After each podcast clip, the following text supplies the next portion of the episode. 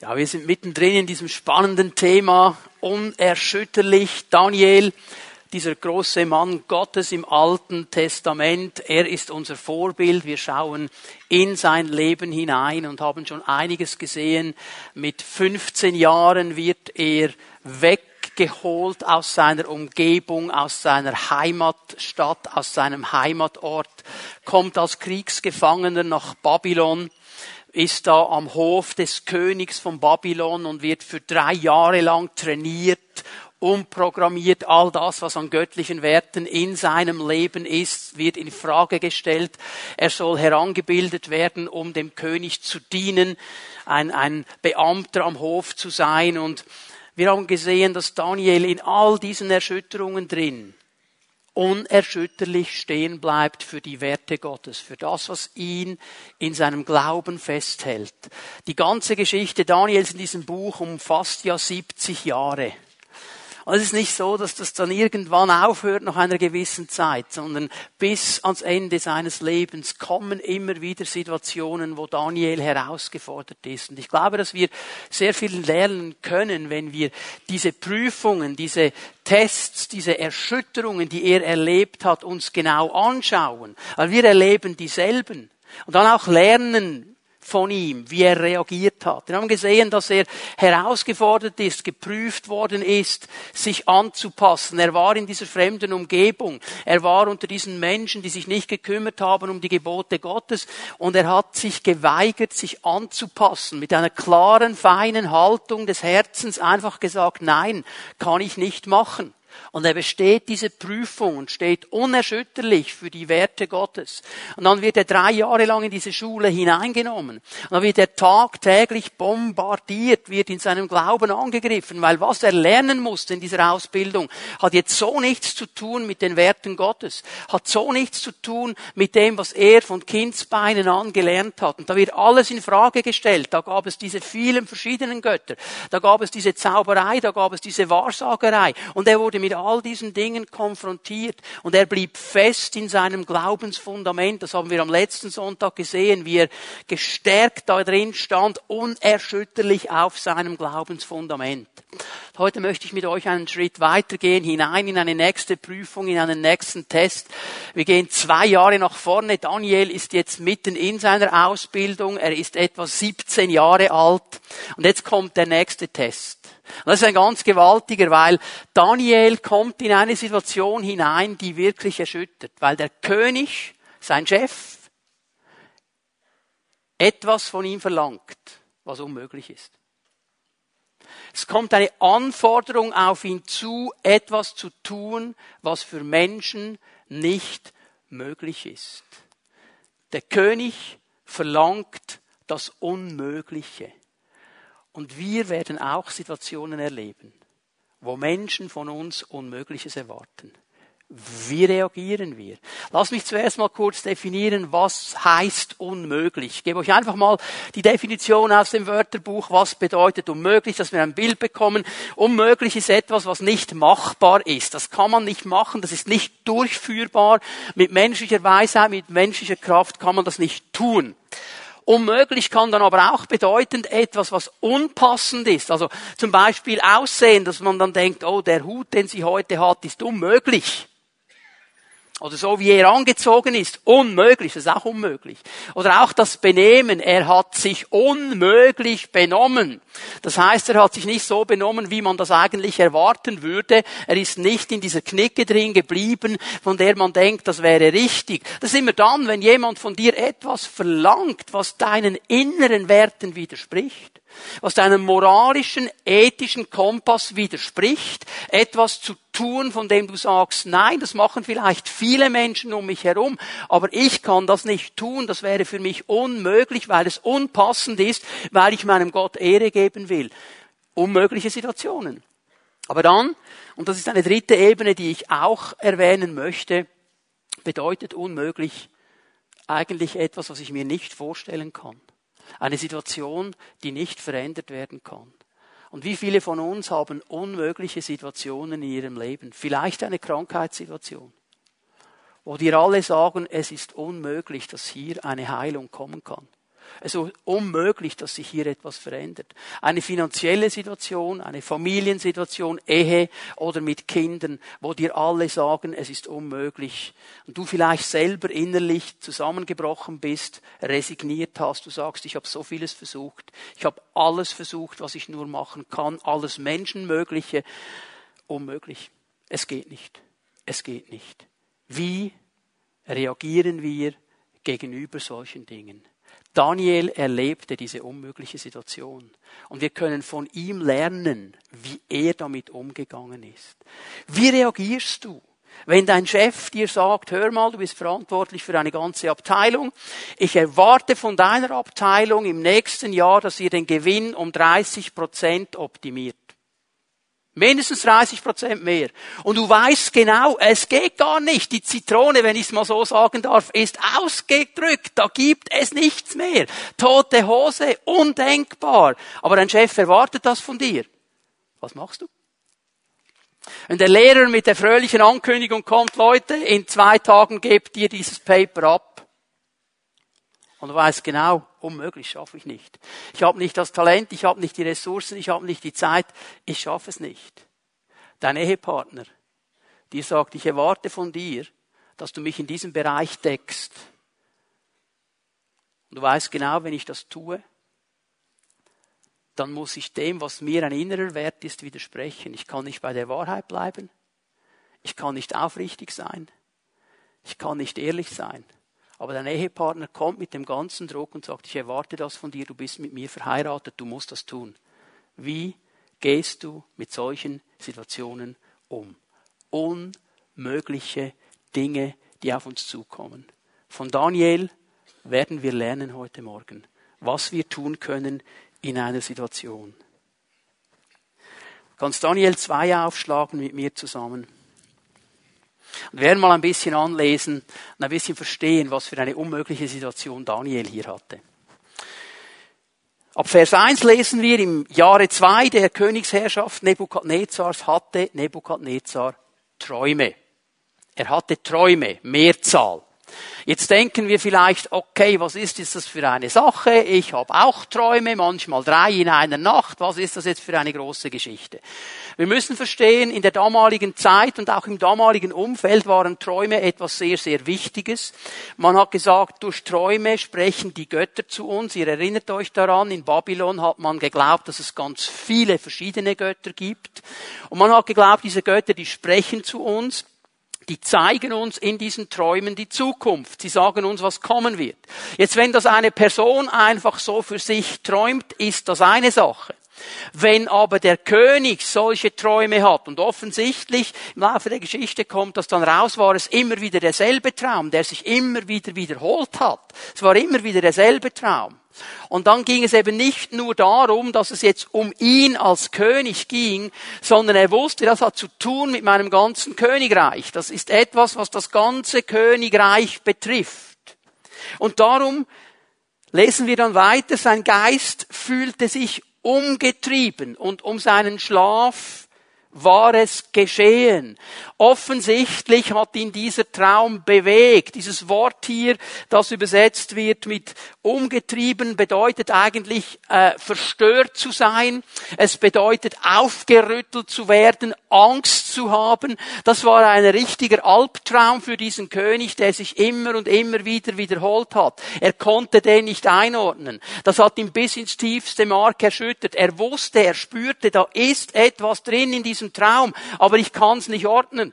Ich mache mir Sorgen, es macht mir Angst, aber ich bekomme keine Antwort.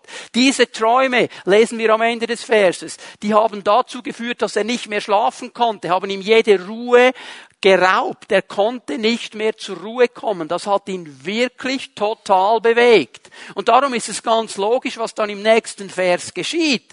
Er befiehlt dass alle Magier und Zauberer, Hexer und Sternendeuter kommen, um dem König jetzt seinen Traum kundzutun. Er hatte an seinem Hof diese Leute, Zeichendeuter, Magier, Traumdeuter, Wahrsager. Er hatte all diese okkulten Menschen, Und die waren an seinem Hof, um ihn in so einer Situation bereitzustellen. Hier war auch Daniel mit dabei. Ihr erinnert euch daran, Daniel war in der Ausbildung, um eben diese Aufgaben zu übernehmen am Hof. Und jetzt sagt der König, ich habe diese Leute, bringt sie mir. Die müssen mir jetzt helfen.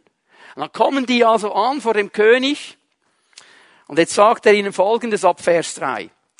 Ich hatte einen Traum und mein Geist wurde umgetrieben wollte den Traum verstehen. Dieser Traum, Leute, der macht mir Angst. Der verstört mich. Da ist irgendetwas geschehen. Ich will diesen Traum verstehen. Die Sterndeuter im Vers 4 auf Aramäisch reden sie zum König, ewig lebe der König, erzähl deinen Dienern den Traum, dann werden wir die Deutung kundtun. Kein Problem, erzähl einfach, um was es geht und wir werden dir es sagen. So. Jetzt kommt Vers 5. Daraufhin sprach der König zu den Sterndeutern, die Sache ist bei mir entschieden. Also mit anderen Worten, das, was ich euch jetzt sage, ist nicht verhandelbar. Das wird nicht diskutiert. ist kein Gegenstand für einen Austausch. Das ist ein Befehl von mir, dem König. Das habe ich festgelegt. Also was ich euch jetzt sage, daran wird nicht gerüttelt. Genauso ist es. Wenn ihr mir den Traum und seine Deutung nicht eröffnet, werdet ihr in Stücke gehauen und eure Häuser werden zu Dreckshaufen gemacht. Er verlangt von ihnen, dass sie ihm sagen, was er geträumt hat und was es bedeutet. Und er sagt, und wenn ihr mir nicht sagt, was ich geträumt habe und was dieser Traum bedeutet, dann werde ich euch umbringen werde euch alle umbringen. Jeder einzelne Traumdeuter, Wahrsager, Magier, ich kille euch alle und nicht nur euch, eure ganzen Familien. Euer Haus wird ein Dreckshaufen. Das heißt, eine ganze Familie ausgelöscht, Misthaufen, wird nichts mehr sein. Also, was will er von ihnen? Ihr sagt mir, was ich geträumt habe. Ich meine, ihr seid ja Wahrsager, oder? Ihr seid doch Wahrsager. Also sagt ihr mir, was ich geträumt habe und ihr sagt mir, was es bedeutet. Und ich meine, dass die Leute jetzt Panik bekommen, das verstehen wir, oder? Die wollen jetzt diskutieren. Ah, oh, hey, hallo, König, geht doch gar nicht, ist doch unmöglich. Kein Mensch kann das. Kein Mensch kann das. Und weil sie ja in diesem babylonischen System aufgewachsen sind mit diesen vielen Göttern, dann sagen sie noch, das können nur die Götter. Das können nur die Götter, die können das. Aber das Problem ist, die Götter, die sind nicht bei den Lebendigen, die sind nicht bei uns, die sind da oben irgendwo und wir sind hier. Unmöglich. Eigentlich sagen sie hier schon etwas ganz Wichtiges. Das kann nur Gott. König, was du von uns verlangst, ist unmöglich für einen Menschen. Das kann nur Gott. Aber dieser König, der lässt sich nicht erbitten, er lässt sich nicht umstimmen, er bleibt bei seinem Befehl. Und er erschüttert die ganze Garde der Wahrsager, der Magier, der Zeichendeuter, all diese Leute. Und hier mittendrin ist unser lieber Freund Daniel. Der gehört da dazu. Der musste durch diese Ausbildung. Und seine drei Freunde, die mit ihm zusammenstanden, die waren da drin. Und die erleben diese Un diese Erschütterung. Der König verlangt von mir etwas Unmögliches. Man, das setzt schon Druck auf. Ich meine, wenn du eine unmögliche Situation hast in deinem Leben, die setzt schon mal Druck auf, aber mit dem Tod bedroht dich dann noch keiner. Das geht aber hier so. Nicht nur die, der unmögliche Anspruch, den ich erwarte von dir, wenn du ihn nicht erfüllst, wirst du umgebracht. Wir können uns jetzt fragen, warum reagiert der König so extrem? Warum handelt er so extrem? Warum, warum, warum reagiert er so? Jeder Mensch, jeder Mensch, jeder von uns, der hier sitzt, würde gerne die Zukunft kennen. Was morgen kommt, was übermorgen kommt, was nächste Woche kommt, was in einem Monat läuft, was in einem Jahr läuft. Wir alle würden das gerne wissen. Und wenn wir das wissen würden, dann könnten wir Kontrolle nehmen dann wären wir vorbereitet. Ich weiß nicht, vielleicht hast du morgen irgendwo ein wichtiges Gespräch an deiner Arbeitsstelle mit deinem Chef. Und du bist ein bisschen nervös und mulmig, weil du nicht weißt, was kommt. Ja, aber wenn du heute schon genau wissen würdest, was kommt, dann könntest du dich vorbereiten. dann könntest du Kontrolle nehmen. Du wüsstest, was kommt. Es würde dich beruhigen. Dieser König, der sich gewohnt war, alles zu kontrollieren, alles zu befehlen, zu sagen, was läuft, verliert hier völlig die Kontrolle. Und er bekommt Angst. Und er bekommt Panik.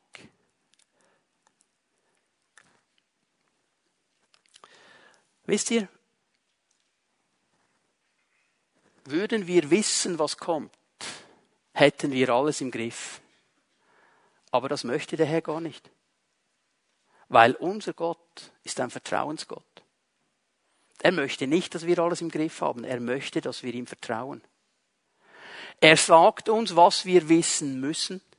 Und in allen anderen Gebieten sagt er, und da vertraust du mir. Das musst du nicht wissen. Das musst du nicht kennen. Das muss dir auch keine Angst machen. Du kannst mir vertrauen. Und das ist genau der Punkt. Wir dürfen lernen, dass wir nicht alles wissen müssen, können, aber dass wir immer einen Gott haben, dem wir vertrauen dürfen und der nie zu spät kommt und der immer alles im Griff hat. Das ist der große Unterschied.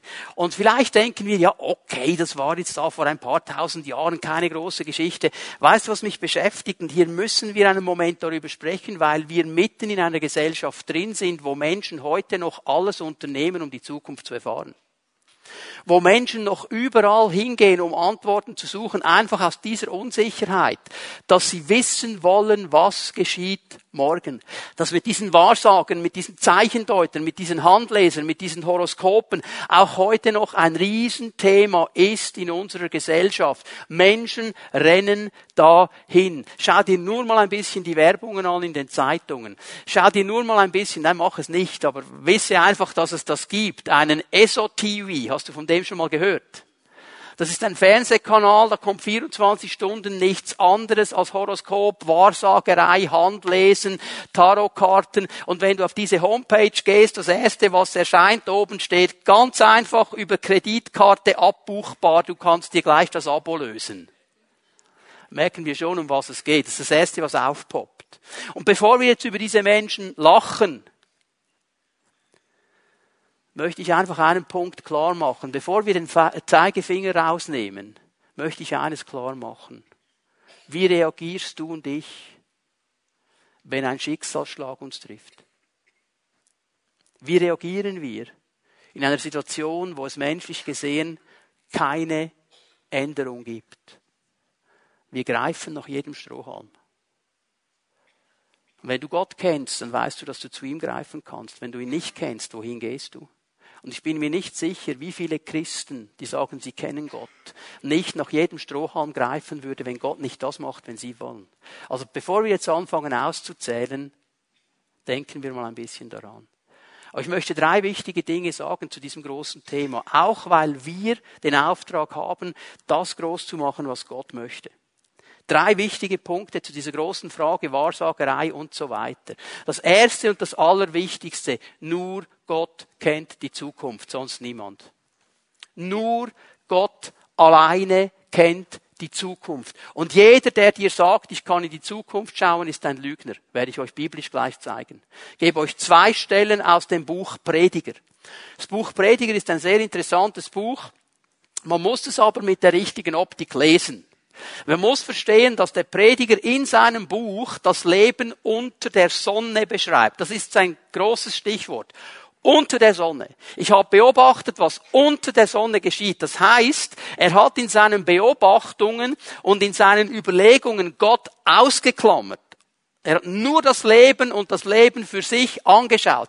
Erst am Ende des Buches kommt er zurück zu Gott und versteht, es gibt noch einen anderen Blick. Wenn wir das nicht wissen, dann kann das Buch völlig frustrierend sein.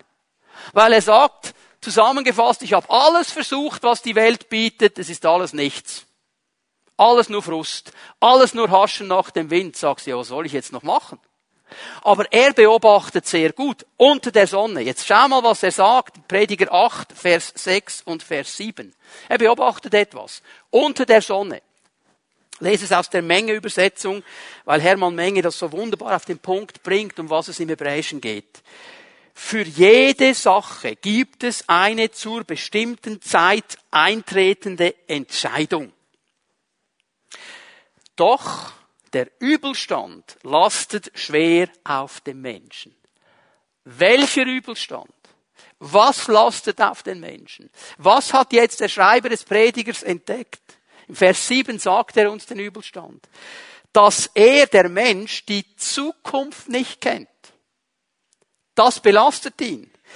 Denn wer könnte ihm ansagen, wie es in Zukunft sein wird? Niemand. Unter der Sonne niemand. Kein Wahrsager, kein Handlinienleser, kein der Horoskope macht, kein Magier, kein gar nichts kann die Zukunft voraussagen. Das ist alles Lüge. Das könnte nur Gott. Verstehen wir? Und das ist ein Übelstand, weil ein Mensch unter der Sonne sucht nach diesen Antworten. Er möchte das wissen. Prediger 10, Vers 14. Und der Tor macht viele Worte. Ich möchte euch noch einmal erinnern, in der hebräischen Weisheitsliteratur, der Tor, das ist nicht ein blöder, einfältiger Mensch. Der Tor ist jemand, der Gott nicht ernst nimmt. Jemand, der sagt, okay, es kann schon sein, dass es einen Gott gibt. Wahrscheinlich gibt es auch einen, aber der interessiert mich eigentlich nicht. Ich lebe jetzt, wie ich leben will. Gott spielt in meinem Leben keine Rolle. Also unter der Sonne. Er klammert Gott einfach aus. Der Tor macht viele Worte. Der Mensch weiß nicht, was geschehen wird und was künftig sein wird. Wer würde es ihm kundtun. Niemand kann es ihm kundtun unter der Sonne. Nur Gott alleine kennt die Zukunft. Und darum ist es ganz klar, dass jeder, der sagt, ich kann in die Zukunft schauen, ein Lügner und ein Betrüger ist. Er kann es nicht. Das kann niemand. Denn wenn Gott das gewollt hätte, dann hätte er zu uns über die Zukunft gesprochen. Aber was möchte er? Er wird uns immer so viel zeigen, wie wir brauchen, um ihm gehorsam zu sein. Das zeigt er uns. Und für den ganzen Rest vertrauen wir, dass er es gut macht und richtig macht. Und dann kann ich zur Ruhe kommen. Das Zweite, was ich dazu sagen muss, Wahrsagerei ist Betrug. Immer. Immer. Es ist immer Betrug. Jesaja 44, 25. Einmal was der Herr durch den Propheten hier klar sagt. Ich strafe die Voraussagen der Zeichendeuter Lügen. Das ist Lüge. Was die Leute da sagen, was sie dir erklären wollen, das ist Lüge. Und ich stelle die Wahrsager als Narren bloß. Das ist Narrerei. Ich mache die Weisen ratlos und zeige, dass ihr Wissen nichts wert ist. Hier ist der Herr glasklar. 3. Mose 19, ich möchte es auch noch biblisch untermalen. 3. Mose 19, übrigens sehr interessantes Kapitel. In diesem Kapitel 19 im 3. Mose, da gibt der Herr seinem Volk so Vorgaben für das tägliche Leben. Es sind verschiedenste Bereiche, die angesprochen werden. Beziehung zu ihm, Beziehung zu anderen Menschen, ganz verschiedene Dinge, die eine Gesellschaft wissen muss, um gut zu funktionieren. Und mittendrin kommt dieser Vers 31. Ihr sollt euch nicht an die toten Geister und an die Wahrsager wenden. Eigentlich steht im Hebräischen folgendes, wendet euch nicht von mir ab und hin zu diesen Menschen. Zu diesen Wahrsagern und toten Geistern macht das nicht. Und jetzt hören wir mal bitte gut zu. Ich weiß, von was ich spreche, denn ich hatte mit solchen Dingen zu tun, bevor ich den Herrn kennengelernt hatte und bevor der Herr mich befreit hat. Das hat nichts zu tun mit Gott. Diese Kraft, diese Quelle, die hier angezapft wird, ist im letzten göttlich. Es ist nur dämonisch. Denn ein Totenbefrager spricht die Toten an. Und ich sage dir heute Morgen eine Sache, mein Gott ist nicht tot. Mein Gott lebt. Und er hat nichts mit Tod zu tun. Und alles, was tot ist, kommt nicht von ihm. Er ist der Gott des Lebens. Amen. Das ist die Quelle schon mal offenbart. Hör auf mit diesen Dingen. Wenn du das getan hast, dann tu Buße und komm zurück zum Herrn. Wenn du das heute noch machst, hör auf damit. Warum? Schau mal, wie der Vers weitergeht. Ihr sollt sie nicht befragen, damit ihr nicht unrein werdet. Ich bin der Herr, euer Gott. Was geschieht? Hier geschieht geistlich etwas. Hier schmeißt dir niemand irgendwelchen Dreck an, dass du äußerlich unrein wärst. Hier geschieht im Geist etwas. Und unrein bedeutet, dass deine Beziehung zu Gott nicht mehr auf einer klaren Ebene funktioniert, wie sie funktionieren sollte und wie sie sein sollte. Das heißt nicht, dass du keinen Kontakt mehr mit Gott hast. Aber du kommst nie in diese Tiefe und in diese Dimension hinein, die Gott eigentlich wollte. Weil hier etwas blockiert. Und ich möchte dir sagen, wenn du mit solchen Dingen zu tun hast. Und wenn es in der Schule war und wenn es Tischrücken und Glasrücken war, hör mal, wer hat das Glas bewegt? Gott könnte das, er macht's aber nicht. Das sind dämonische Quellen, die du anzapfst. Und wenn du solche Dinge gemacht hast, dann bring sie zum Herrn und tu Buße. Das ist vielleicht der Grund, dass du nie durchbrechen kannst zu einer wirklich tiefen Beziehung mit dem Herrn, weil hier etwas geschehen ist. Mit diesen Dingen dürfen wir nicht spaßen. Wir zeigen niemanden mit Fingern an, aber wir spaßen nicht darüber und sind hier ganz klar. Es ist Betrug. Es ist Lüge. Es ist nicht wahr. Schau mal, diese Leute bauen etwas auf. Die bauen einen ganzen Groove auf. Da gibt es diese Kerzen und da gibt es dieses Weihrauch und da gibt es diese meditative Musik. Und dann wirst du hineingenommen und eingelullt und die ganze Sache. Und du hast irgendwie das Gefühl, boy, da geht was ab. Der hat etwas, was die anderen nicht haben. Und dann muss ich aufpassen, was ich damit mache.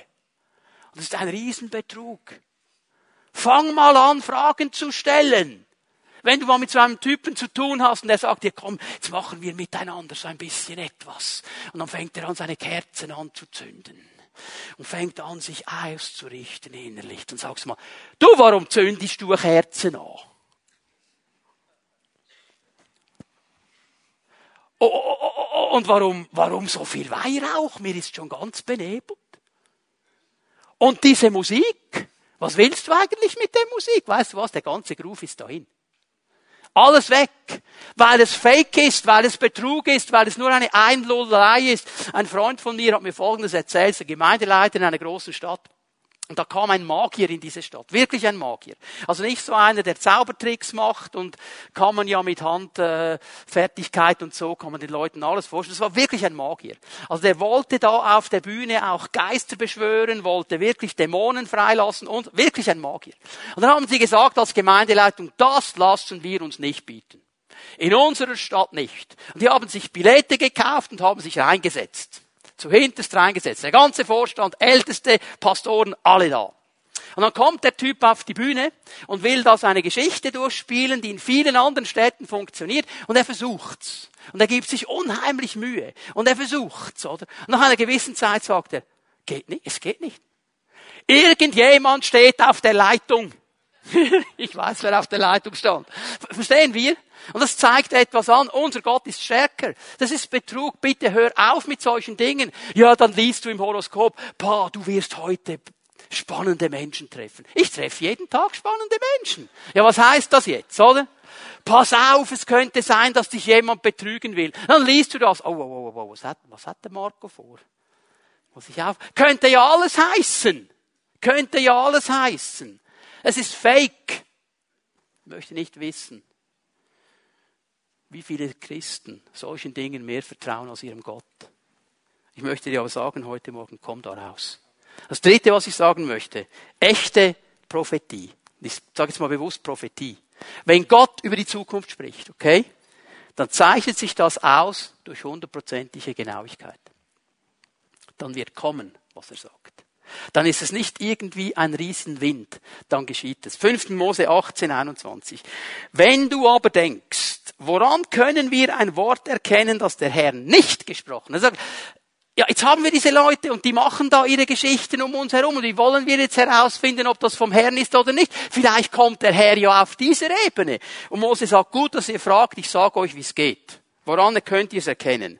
Wenn der Prophet im Namen des Herrn etwas verkündet und es erfüllt sich nicht und trifft nicht ein, das ist ein Wort, das der Herr nicht gesprochen hat. Ganz einfache Sache. Wenn es der Herr gesprochen hat, dann trifft's ein und dann kommt's. Der Prophet hat sich angemaßt, es zu verkünden. Fürchte dich nicht vor ihm. Du musst vor solchen Leuten gar keine Angst haben. Was haben wir manchmal Angst vor diesen Leuten? Hör mal, der, der in mir wohnt, ist stärker als der andere. Der, der in mir ist, ist viel stärker. Ich muss keine Angst haben vor solchen Dingen. Ich muss keine Angst haben, wenn ich solchen Leuten begegne. Ich muss mich auch nicht vor ihnen fürchten. Denn wenn einer die Zukunft kennt, dann ist es mein Gott. Und wenn er will, zeigt er mir die Zukunft an. Wenn er nicht will, vertraue ich ihm, dass er alles gut macht. Amen. Wichtig, dass wir diese Dinge kennen. Okay? Der König hat einen Traum. Er hat Angst. Er hat Panik. Er will antworten. Er ruft die Wahrsager und er macht zuerst etwas ganz Interessantes. Macht das übrigens auch, wenn du mal mit so einer Person zusammen bist. Mach den Wahrsagetest. Wie geht der Wahrsagertest? Das ist ein ganz einfacher Test. Beantworte keine Frage. Denn wenn er ein Wahrsager ist, weiß er es. Wenn er die Zukunft, da muss ich ihm nicht sagen. Achte mal darauf, diese Leute stellen dir Fragen. Sie stellen so gute Fragen, dass du ihnen viel sagst, ohne dass du merkst, dass du ihnen viel sagst, und dann kommt es zurück. Ich sehe. Okay? Der sagt, Leute, wenn ihr Wahrsager seid, dann sagt ihr mir den Traum und die Deutung. Ihr seid doch Wahrsager, oder? Dann müsstet ihr doch das wissen. Und wenn das nicht so ist, bitteschön. Jetzt zeigt mir mal, ob ihr Rechte seid. Das ist der Wahrsagetest. Macht das einfach. Und diese Wahrsager des Königs, die bekommen Panik und das verstehen wir. Die wissen jetzt, jetzt, jetzt hat unsere letzte Stunde geschlagen. Wir können das nicht. Sie bekommen Panik. Und mittendrin ist Daniel. Und Daniel reagiert völlig anders.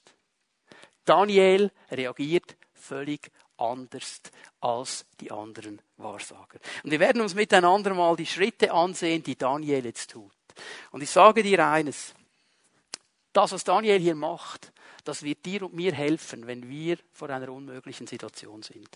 Wenn wir jetzt von ihm lernen und eine unmögliche Situation kommt auf uns zu, eine Anforderung, eine Bedrohung, was immer es ist, lasst uns von Daniel lernen und genau diese Schritte tun, weil Daniel, hat diese Unmöglichkeit konfrontiert.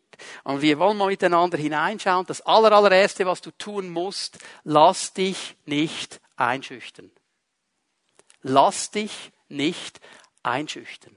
Lass dir keine Angst einjagen. Denn interessanterweise, Daniel lässt sich nicht einschüchtern. Alle anderen Wahrsager, Magier, Zeichendeuter hatten Panik, die hatten Angst, die haben mit dem König diskutiert. Daniel, Vers 14 in Daniel 2 ist ganz interessant, da begegnet Daniel mit Rat und Einsicht dem Arioch. Also jetzt kommt Arioch. Arioch ist der Scharfrichter des Königs, der sollte die umbringen, der kommt jetzt. Stell dir mal vor, du da klingelst, du machst die Türe auf, da steht der Scharfrichter mit seinem Beil und will dir den Kopf abhauen. Und Daniel reagiert in dieser Situation mit Rat und Einsicht. Und dieses Wort bedeutet, dass er ruhig bleibt, er überlegt, er reagiert klug und verständig. Er lässt sich nicht Angst machen. Bitte hör mir gut zu. Angst ist immer ein schlechter Berater. Angst ist immer ein schlechter Berater. Triff nie eine Entscheidung aus Angst. Wenn dir jemand sagt, du musst diesen Deal heute abschließen, wenn du ihn heute nicht machst, morgen ist er vorbei, dann sag ihm Tschüss. Weil er will dich, dir Angst machen, damit du eine Entscheidung triffst. Triff keine Entscheidungen aus Angst. Verfalle nicht in eine Panik. Ist es nicht interessant, dass der Herr uns für jeden Tag des Jahres Schaltjahr eingerechnet, nämlich 366 Mal die Anweisung gibt, hab keine Angst. Hab keine Angst. Fürchte dich nicht. Weil er weiß, in dem Moment, wo wir uns einlassen auf den Geist der Angst, wisst ihr, dass der Angst ein Geist ist? 2. Timotheus 1, Vers 7. Ihr habt nicht empfangen einen Geist, der, aha, ist ein Geist. Ist ein Geist. Und er will dich beeinflussen. Und er will dich nach unten ziehen. Und er will deine Sicht vernebeln. Wir lassen uns nicht darauf ein. Angst ist immer ein schlechter Berater, aber wir können diese Angst überwinden, indem wir auf den Herrn stehen und auf ihn schauen und uns in den Heiligen Geist hineinbegeben und vom Heiligen Geist geprägt vorwärts gehen. Nicht Angst haben. Gott hat eine Lösung. Gott ist nichts unmöglich. Ihm ist alles möglich. Ich möchte dich fragen heute Morgen, was macht dir Angst? Wenn du hier sitzt in diesem Gottesdienst, was macht dir Angst? Eine Krankheitssituation, eine finanzielle Situation, eine Familiensituation, eine berufliche Situation. Was macht dir Angst? Bring's dem Herrn. Gott ist größer. Gott ist größer. Und er kann und will dir helfen. Lass dich nicht einschüchtern. Das ist das Erste, was Daniel macht. Das Zweite, was er macht, er fragt nach. Das ist das Zweite, was du tun musst. Frag nach. Daniel will verstehen, was hier geschieht. Vers 15. Warum der strenge Befehl vom König?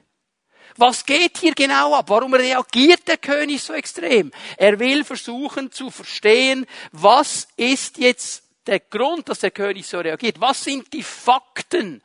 Was motiviert ihn? Er versucht, die Dinge zusammenzubringen. Er will das ganze Bild sehen. Vergesst nicht, der König hat Angst. Er hat einen Albtraum gehabt. Er spürt in diesem Albtraum, das hat zu tun mit mir und meinem Königreich und ich kann es nicht kontrollieren. Ich weiß es nicht. Er hat Angst. Und weißt du, wer Angst hat, wer unter Druck kommt, der reagiert emotional. Und wenn er emotional reagiert, dann reagiert er meistens schlecht. Wenn wir aufgrund von Gefühlen Dinge machen, dann reagieren wir meistens schlecht. Und dann machen wir genau diese Dinge, die er hier macht. Er verlagert den Druck auf die anderen. Er sagt, ihr müsst mir das jetzt sagen. Er verlangt das Unmögliche. Ich bin zwar der König, ich habe keine Antwort. Ihr müsst sie mir jetzt liefern. Ihr seid die Wahrsager. Und wir fangen an, emotional zu handeln und setzen andere unter Druck. Daniel fragt nach. Er will nicht emotional handeln, er will verstehen, was hier genau geschieht. Und wenn ich dir gesagt habe, triff keine Entscheidungen aus Angst, dann sage ich dir auch, triff auch keine aufgrund von Gefühlen. Gefühle sind keine stabilen Berater. Gefühle können sich ändern.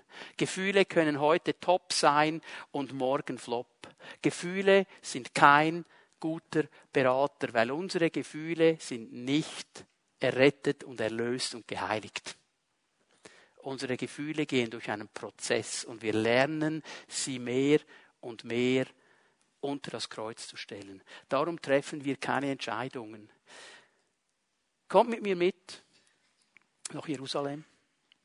Also es ist keine Einladung für eine Israelreise jetzt, im Geist meine ich, zum Königspalast.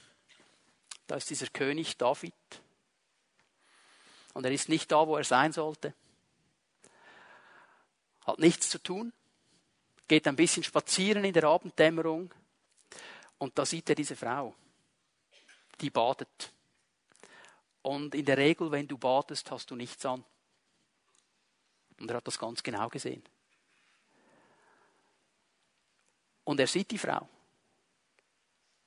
Und er hat sofort ein Gefühl und er reagiert. Und viele von euch kennen die Geschichte. Ehebruch. Dann muss der Mann umgebracht werden, dass niemand etwas merkt und dann kommt die ganze Geschichte. Was wäre geschehen, wenn Daniel nicht aufgrund von Gefühlen gehandelt hätte? Wenn er gesagt hätte, stopp, halt, Moment, jetzt gehe ich zuerst mal beten. Jetzt gehe ich zuerst mal zurück. Jetzt warte ich mal, bis meine Gefühle nach unten kommen. Und er hätte realisiert, das ist nicht richtig, was ich hier mache. Was hat er gemacht? Er hat sofort reagiert aufgrund von Gefühlen. Trifft keine Entscheidungen aufgrund von Gefühlen. Lass dich nicht einschüchtern, frag nach. Und dann erbitte dir Zeit, um eine Lösung zu finden. Es ist interessant, was Daniel macht. Vers 16. Daniel ging hinein und bat dem König, ihm eine Frist zu gewähren, um dem König die Deutung kundzutun. Der hat mit, nicht diskutiert mit dem König. Er hat nicht gesagt, König, können wir das ändern? Er sagt, König, gib mir einfach Zeit. Ich habe den Auftrag verstanden.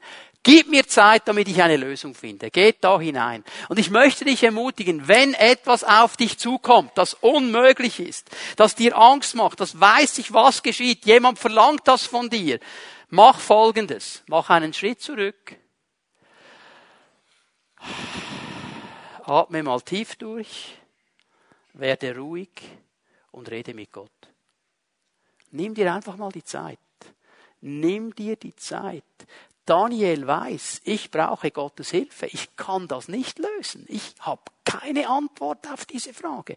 Ich brauche eine Lösung von Gott. Aber er wusste noch etwas. Ich brauche auch die Erlaubnis des Königs. Denn er ist mein König, er, ich, bin, ich bin nur Sklave, ich kann nicht einfach sagen, ich nehme eine Auszeit. Also geht er hin, und das war keine einfache Sache, weil der König, der war so in Rage, der wollte die alle killen. Und was für eine Garantie hatte Daniel, dass der nicht völlig durchdreht, wenn jetzt wieder einer dieser Wahrsager kommt und diskutieren will? Und dann zuerst Kopf ab und dann reden. Das wusste er nicht. Aber er ging dahin, weil er wusste, ich muss das so tun. Und dann macht er etwas Viertes. Also er lässt sich nicht einschüchtern. Er fragt nach. Er bittet um Zeit, um eine Lösung zu finden und dann holt er sich Gebetsunterstützung. Dann holt er sich Gebetsunterstützung. Ich mache diesen Punkt relativ schnell, weil ich letzten Sonntag schon darüber gesprochen habe. Vers 17, danach ging Daniel in sein Haus und erklärte Hanania, Michael und Asaria seinen Gefährten die Sache, um dieses Geheimnisses wegen Erbarmen zu erbitten von Gott des Himmels, damit Daniel und seine Gefährten nicht umgebracht würden mit den übrigen Weisen Babels. Und einmal mehr sehen wir, wie wichtig Freunde sind. Nicht Freunde, die dein Hobby mit dir teilen und sonst nichts, sondern Freunde, die deinen Glauben mit dir teilen. Weil Daniel wusste, die drei werden mit mir zusammen beten und ich brauche Gebetsunterstützung. Ich schaffe das nicht alleine. Schaut, darum ist es so wichtig, dass ich Freunde habe, mit denen ich nicht nur über mein Hobby sprechen kann. Schön, wenn du das auch kannst. Aber ich brauche vor allem Freunde, die meinen Glauben teilen und mit mir zusammen beten. Die mit mir zusammen einstehen. Die mit mir zusammen kämpfen, damit das, was Gott will, kommen kann in mein Leben hinein. Was nützt es mir, wenn er mir alles beantworten kann, was mich für mein Hobby beschäftigt, aber da, wo ich wirklich Hilfe brauche, kann er mir nicht helfen, weil er Gott nicht kennt. Daniel wusste, wo er hingehen kann. Und er holt sich Gebetsunterstützung. Und er bildet sich nicht einen Moment lang ein, dass er alleine alles schaffen kann. Er wusste, ich brauche diese drei. Ich brauche sie. Und dann kommt der fünfte Schritt, den er macht. Bleib im Gebet und erwarte Gottes übernatürliche Hilfe. Bleib im Gebet.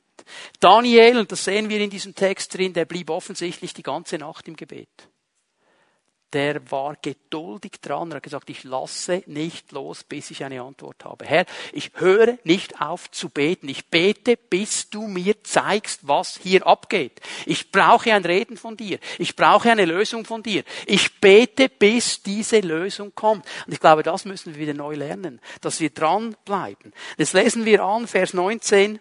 Daniel 2, Vers 19. Da wurde Daniel in einer nächtlichen Schauung das Geheimnis enthüllt. Also irgendwann in dieser Nacht, wann immer das war, sagen wir mal 2.45 Uhr, kam der Durchbruch. Gott hat ihm die Lösung gezeigt, hat ihm die Offenbarung gegeben, hat ihm alles gezeigt. Was macht Daniel? Sagt, wunderbar, jetzt geh ich schlafen. Hör mir gut zu. Nach dem Gebet ist immer vor dem Gebet nach dem Gebet, ist immer vor dem Gebet.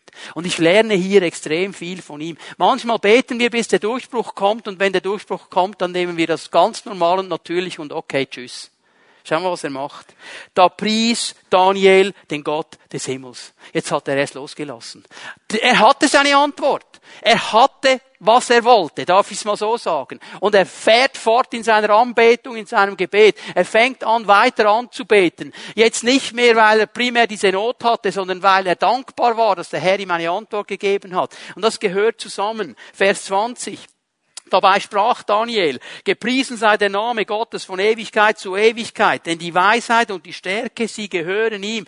Das ist nichts anderes als Anbetung. Dieser Mann war ein Anbeter, der wusste nicht nur, wie man Fürbitte macht, der wusste auch, wie man den Herrn anbetet, wie man ihn ehrt. Und das war Teil seines Lebens. Und darum hat er erlebt, was er erlebt hat. Und wir dürfen das neu lernen, auch in unserer Zeit. Es kann doch nicht sein, dass wir nur anbeten können, wenn die Gemeinde zusammenkommt und jemand da vorne Musik macht.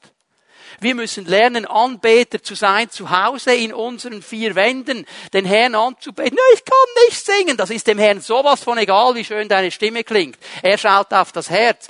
Und dann gibt es immer noch CDs, schon mal gehört? Komm, einschieben und dann geht der Lobpreis los.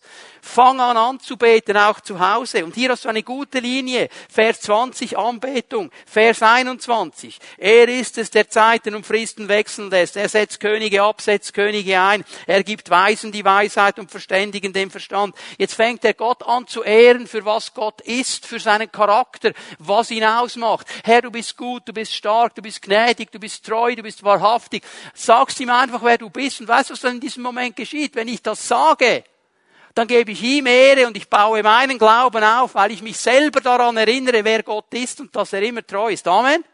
Das ist diese Anbetung, müssen wir lernen. Vers 22. Er ist es, der das Tiefe und das Verborgene enthüllt. Er weiß, was in der Finsternis ist und bei ihm wohnt das Licht. Er ehrt ihn für seine Hilfe, für die vielen Male, wo er seine Hilfe erlebt hat und wie er sie auch jetzt wieder erlebt hat. Wir dürfen den Herrn ehren für das, was er getan hat und auch das baut meinen Glauben auf, wenn ich mich daran erinnere, was er getan hat. Dich, Gott, Vers 23, meiner Vorfahren preise und lobe ich, dass du mir die Weisheit und die Stärke gegeben hast und mich nun hast wissen lassen, was wir von dir erbeten haben. Was der König verlangt, hast du uns wissen lassen. Danksagung.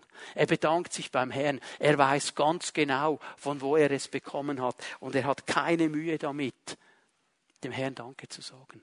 Lasst uns das wieder einbauen in unsere Leben, wenn wir vor dem Herrn sind, alleine zu Hause in unserem Kämmerlein, ihn anzubeten, ihn zu preisen, zu beten, bis der Durchbruch kommt. Du sagst nicht, sagst, ich weiß nicht, wo ich anfangen muss. Ich gebe dir einen Tipp. Nimm das Lied, das wir heute Morgen gesungen haben.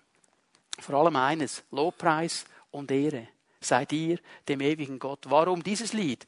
Dieses Lied stammt aus dem Buch Daniel. Daniel 7, Vers 14 bis 16 ist der Text dieses Liedes Lobpreis und Anbetung. Fang an mit diesem Text. Sag, Herr, es hat mich inspiriert, wie Daniel angebetet hat. Jetzt singe ich mal dieses Lied. Ich komme vor dich. Fang einfach an.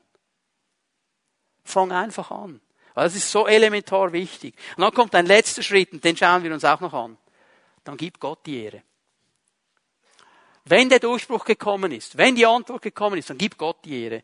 Vers 24. Darauf ging, daraufhin ging Daniel hinein zu Arioch, der vom König beauftragt war, die Weisen Babels umzubringen. Er ging und so sprach er zu ihm. Was die Weisen Babels angeht, bring sie nicht um. Das ist interessant, oder? Also, er sagt, hey, hey Herr, diese Zeichendeuter, diese Wahrsager, diese Totenbeschwörer, bringt die nicht um. Der spricht nicht mal über sich jetzt, spricht zuerst mal über die anderen. Weißt du, was er wahrscheinlich gedacht hat? Die kennen alle den Herrn noch nicht. Bring die nicht um, damit sie den Herrn kennenlernen können, oder? Denkt an die anderen. Bring die nicht um. Bring sie nicht um. Führe mich hinein vor den König, dann werde ich dem König die Deutung kundtun. Daniel denkt nicht einfach nur an sich. Der, der hat verstanden, dass er die Offenbarung Gottes auch brauchen kann, um alle Wahrsager zu retten, um alle zu retten. Daraufhin sprach Daniel vor dem König, keine Weisen, Zauberer, Magier oder Seher können dem König das Geheimnis kundtun, nachdem der König fragt. Aber es gibt einen Gott im Himmel, der Geheimnisse enthüllt. Und er hat den König Nebukadnezar wissen lassen, was am Ende der Tage sein wird. Dein Traum und was du auf deinem Lager in deinem Kopf geschaut hast, ist dies. Und jetzt fängt dieser 17-jährige Teenager diesem König an zu erklären, was er geträumt hat und was es bedeutet. Ich fasse das ganz kurz zusammen. Es ist der Traum des Standbildes. Ich kann das hier nicht lange auslegen. Was Gott mit diesem Traum macht.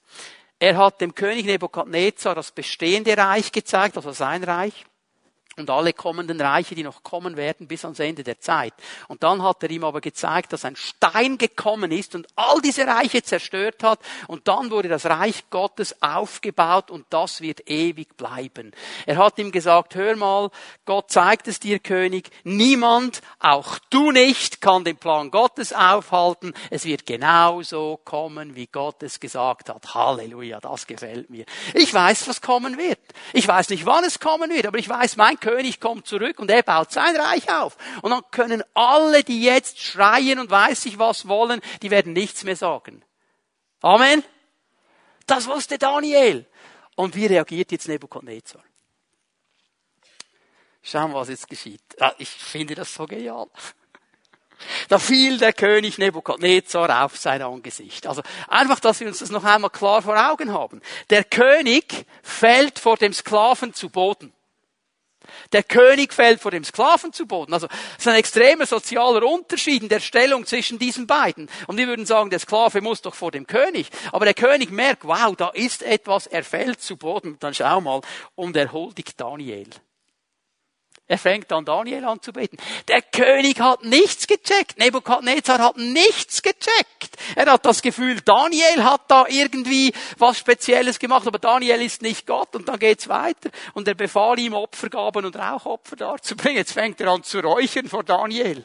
Hey, das war ein heidnischer König. Und diese Sache hier hat ihn nicht einfach jetzt zu einem Christen gemacht. War immer noch ein heidnischer König. Daraufhin sprach der König zu Daniel, und das hat er jetzt verstanden, schau mal, es ist wahr, dass euer Gott der Gott der Götter ist. Und hier legt er eigentlich ein interessantes Bekenntnis ab. Er sagt, dein Gott Daniel ist der Rechte. Alle anderen sind Kopien. Er ist der Gott der Götter. Also er kommt noch nicht dahin, dass er sagt, es gibt nur einen, er sagt, es gibt ganz viele, aber deiner Daniel ist der Chef. Deiner, das merke ich, das ist der Chef. Und dann sagt er noch etwas. Und er ist der Herr der Könige. Also sagt er hier eigentlich, mein Herr. Ich bin der König, er ist höher als ich. Er ist der Chef. Mindestens so viel hat er verstanden. Und er ist der Enthüller von Geheimnissen, denn du konntest dieses Geheimnis enthüllen. Er hat verstanden, Daniel, offensichtlich hast du einen Draht zu diesem Gott. Offensichtlich stehst du gut mit diesem Gott, denn er hat dir das geoffenbart, er hat dir das gezeigt. Das hat Nebukadnezar verstanden. Und er fängt an, Daniel einzusetzen in eine hohe Position. Daniel bittet dann darum, dass seine Freunde auch eingesetzt werden. Auch dieser Bitte kommt der König nach. Und so kommt Daniel in diese Position. Es beginnt mit einer Anforderung, die unmöglich ist. Und Daniel lässt sich nicht erschüttern, sondern tut die richtigen Schritte. Und Gott hilft ihm. Erinnert ihr euch an dieses Prinzip, das ich euch gezeigt habe? Prüfung, Segen. Prüfung, Segen. Daniel wird geprüft. Sein Glauben, seine Beziehung zum Herrn, seine innere Ausrichtung wird geprüft und erschüttert. Und er besteht diese Prüfung. Und Gott promoviert ihn auf die nächste Ebene. Jetzt ist dieser Sklave, einer unter vielen, plötzlich der zweite Mann am Hof des Königs. Unbeschränkter Zugang als Berater zum König. Und seine drei Freunde, die haben alle eine Region, die sie beaufsichtigen. Gott hat sie auf eine nächste Ebene gebracht. Das hat nicht Daniel gemacht. Das hat der Herr gemacht. Daniel blieb treu in dieser Situation drin. Und ich möchte abschließen heute Morgen und dir eine wichtige Frage stellen. Welche Unmöglichkeit gibt es in deinem Leben? Wo merkst du, da werden unmögliche Dinge an mich herangetragen. Sie werden, es wird erwartet, dass ich das lösen kann. Es wird erwartet, dass ich irgendetwas tun kann. Welche Unmöglichkeit steht in deinem Leben? Ist es eine Anforderung, die an jemand an dich herangetragen hat? Ist es ein Lebensumstand, ein Zustand, den du nicht ändern kannst? Ich bin den ganzen Morgen daran erinnert in meinem Geist, dass es Ehepaare hier gibt, die Kinder möchten. Und es hat noch nicht geklappt.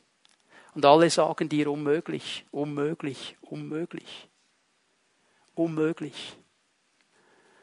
Für Gott ist nichts unmöglich. Für Gott ist nichts unmöglich. Ich weiß, ich habe ein bisschen überzogen, diese Geschichte möchte ich euch trotzdem erzählen. Als ich vor einigen Jahren mich untersuchen ließ, hat der Arzt gesagt nach der Untersuchung, ähm, Entschuldigung, Sie haben drei Kinder, stimmt das? Habe ich gesagt, ja, ich habe drei Kinder, ja. Sie haben wirklich drei Kinder? Habe ich gesagt, ja, ich habe drei Kinder. Er sagt, Sie können keine Kinder haben. Sie können keine Kinder haben. Was ich sehe hier in Ihren Unterlagen und aus der Unter Sie können keine Kinder haben. Weißt du was? Das hat mir nie jemand gesagt.